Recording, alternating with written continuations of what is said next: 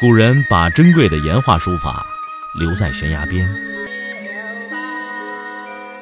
我把时间打磨成碎片，留在你的耳边。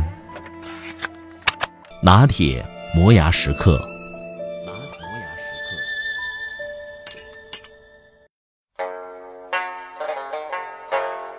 下边我们再来看看老天津卫家庭的老理儿。过去有朋友亲戚来串门，都会被主家称之为“且”。这个“且”坐哪个位子，那是有讲究的。那个时候，一般家里吃饭的都是炕桌，长方形的炕，桌是横在炕上的。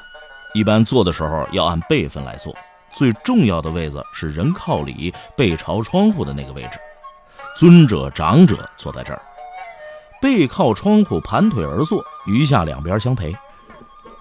只有一个特殊，那就是姑爷。这为嘛姑爷特殊呢？您听说过老天津卫有一个民间顺口溜吗？叫四大叔父。这四大叔父是坐牛车、放响屁、穿大鞋和到丈母娘家去。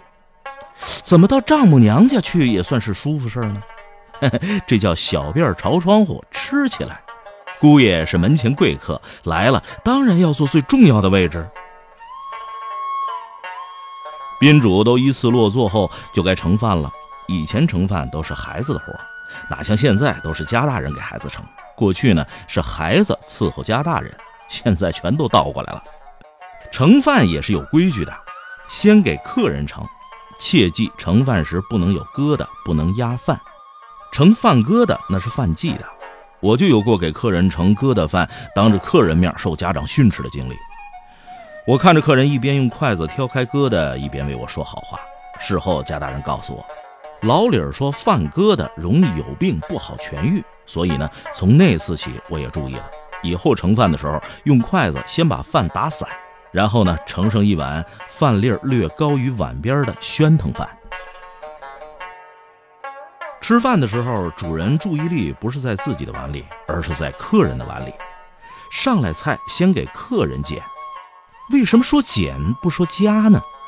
因为是从鱼肉这样的大菜当中再挑位置好的肉给客人，这叫做精中取精的减。吃饭的速度也要慢于客人，为的是不让客人觉得大家都在等自己。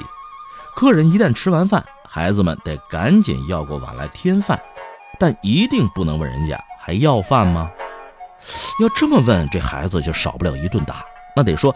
长点饭才显得懂规矩。下边咱们来说说吃饭时用的这个筷子。我们家每到过年都会买一股筷子，讨个来年吃喝不愁的彩头。筷子要轻拿轻放，放筷子有声响被视为摔，这可是大事儿。大人摔筷子那是发脾气要打架，小孩要是摔筷子那准挨打。拿筷子没有说怎么拿是绝对正确的，只要熟悉了夹上菜了就行。但有几种拿法那是不行的。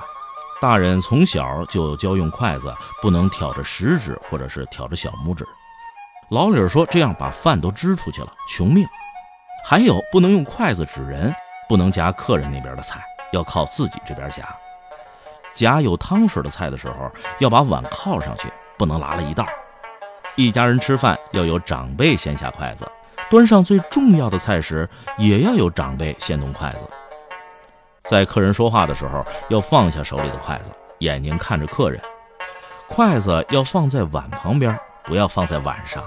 放在碗上的意思就是不吃了。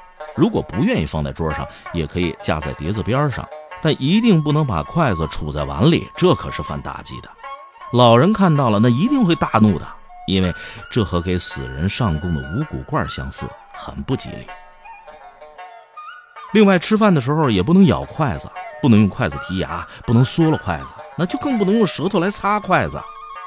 当然，要是用嗦了完的筷子给客人夹菜，那就更不应该了。即使当时的卫生标准和现在不一样，这样的行为它也是犯忌的。如果筷子在用的时候没有对齐，哎，要用碗边或者是用杯碟戳齐。有人喜欢在选菜的时候用舌头和筷子做互动，这也是不雅观的。我的奶奶在老城里长大，谁家来人，她一看吃相，就能把这个人的品行教养说得七七八八。哎，还别说，每次都挺准。以前吃饭还有一些小细节，把碗送到嘴边时，注意是端着碗，不是拖着碗。一般要饭的才拖着碗，端碗要身子前倾，不要低头就和碗。吃饭要有吃相，吃饭时嘴里不能出声，这吧唧嘴和趴着吃这都不行。人家要给你捡菜时要客气，要禁止自个儿旁边的小吃碟吃菜。吃饭时一层层往下吃，不要刨坑。嘛叫刨坑呢？就是一边饭还满着呢，这另一边呢都吃到底儿了。因为过去土葬埋棺材前都要刨坑，所以呢这种吃法不吉利。以前吃到沙子那是常有的事儿，吃到沙子的时候得一点一点的漱出来，要是漱不出来，那干脆您就咽下去。那年月，老人要是看见你吐一口饭，那会心疼的不得了。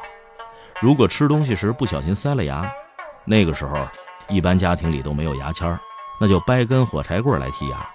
剔的时候要挡着点嘴，剔出的牙会一定不能放回嘴里嚼几下再吃下去，这样会让人觉得很不舒服。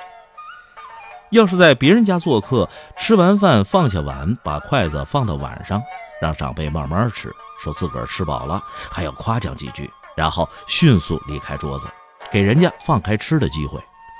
这个时候，一桌子人就盼着你赶紧吃完，特别是孩子。看见好吃的不敢吃，就等着解除警报呢。在我们家还有一个特殊的待遇，当客人一放下碗，我父亲就会把一个热手巾递到客人面前。那热手巾热得烫手，我父亲是捏着手巾角，用暖壶水往上浇的。热手巾擦完脸和脖子，擦去赶了出来的汗，那叫一个舒服。